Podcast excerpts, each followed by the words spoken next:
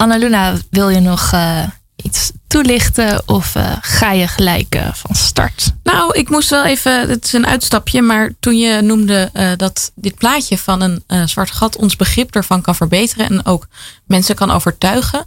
Toen moest ik meteen denken aan mijn eigen onderzoek. Dat gaat over Galileo Galilei. En die ontwikkelde ooit het telescoop verder. Waardoor daar de eerste beelden van satellieten rond Jupiter mee gezien konden worden. Maar die werd dus niet geloofd. Want er werd gezegd, als die satellieten daar zijn omdat je ze ziet met een telescoop, dan zullen ze wel in dat instrument zitten. En dan zullen ze wel niet in de ruimte bestaan, maar dan ligt dat aan dat instrument. Ligt natuurlijk aan het instrument dat je ze kan zien. En dat je ze eerst niet kon zien met het blote oog. Maar er waren dus heel veel mensen die echt dat instrument niet vertrouwden. En in die zin vind ik het heel intrigerend dat we nu veel meer vertrouwen op techniek. En dat we veel meer geneigd zijn om te zeggen, oh, hier is beeld. Ik geloof het. Terwijl we nu ook veel meer manieren hebben om beeld te manipuleren natuurlijk.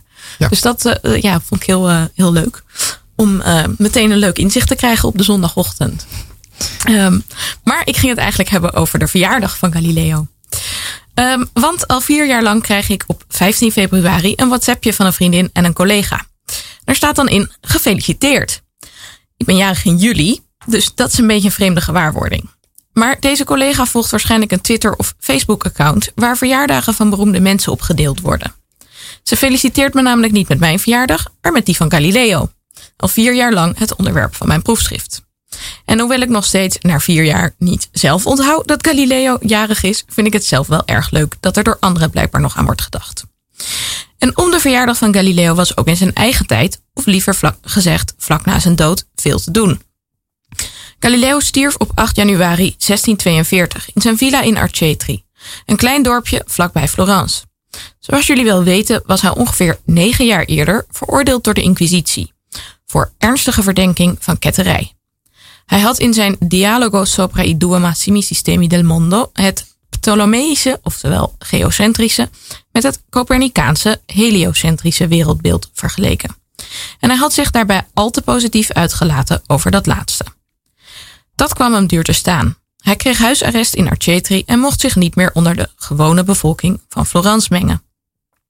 Gelukkig kreeg hij na een aantal jaar, toen hij geheel blind was geworden, toestemming om studenten in zijn huis op te nemen die hem dan konden helpen bij bijvoorbeeld brieven schrijven en verder onderzoek doen. En een van die studenten was Vincenzo Viviani. Hij was aanwezig bij Galileo's sterfbed en nam, na zijn dood, het initiatief om een mooie graftombe voor hem op te richten.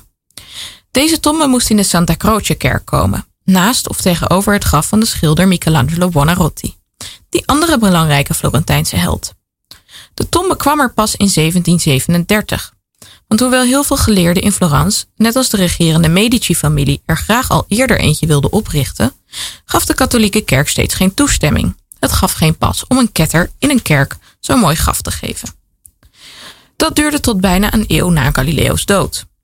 In de tussentijd besloot Viviani dan ook om zijn leermeester op een andere manier te vereren, namelijk door de façade van zijn eigen huis aan hem te wijden.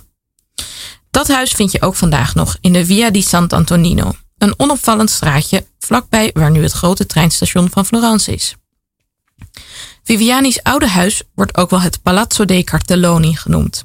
Het paleis van de aanplakbiljetten, of zelfs billboards, zoals je wil. Op die aanplakbiljetten, 2 enorme stenen plakkaten, staan de prestaties en goede eigenschappen van Galileo beschreven. En, heel belangrijk, op de plakkaten staat ook te lezen dat Galileo geboren werd op de dag dat Michelangelo het leven liet. En dat was belangrijk voor Viviani, want zo kon hij laten zien dat de geest van de enige Florentijnse genie zonder omhaal in de andere was overgegaan. Maar er is één probleempje, want Michelangelo stierf ruim een week voor Galileo geboren werd. Niet op dezelfde dag.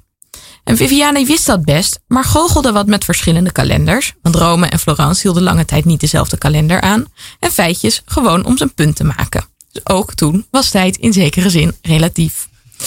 Fun fact, in de Biblioteca Nazionale in Florence ligt nog steeds een vel papier met die berekeningen van Viviani. Het enige wat je moet doen om die te zien te krijgen, is jezelf door de Italiaanse bureaucratie heen worstelen.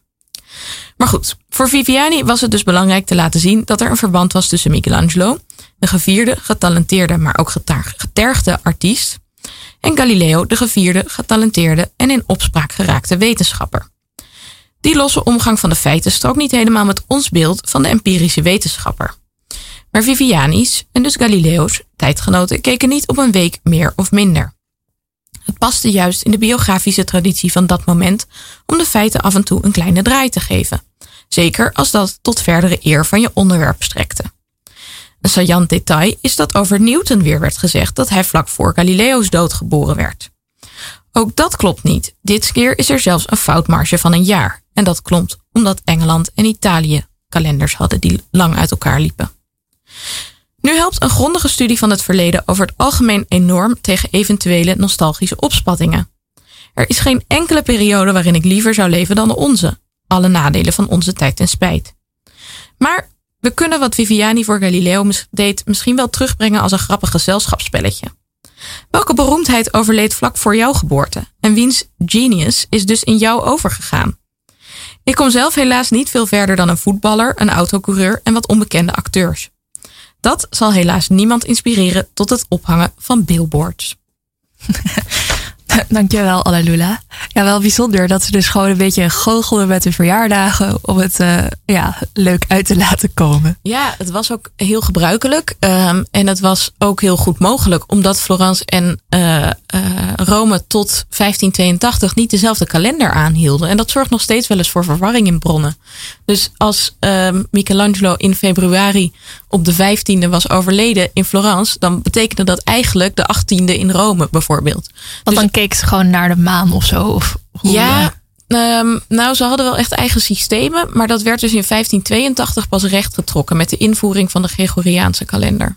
Aha. Dus toen werd er ook in één keer werden er 11 of 14 dagen overgeslagen. Dus toen ging je van zeg maar 4 oktober naar 15 oktober. Volgende dag was dat.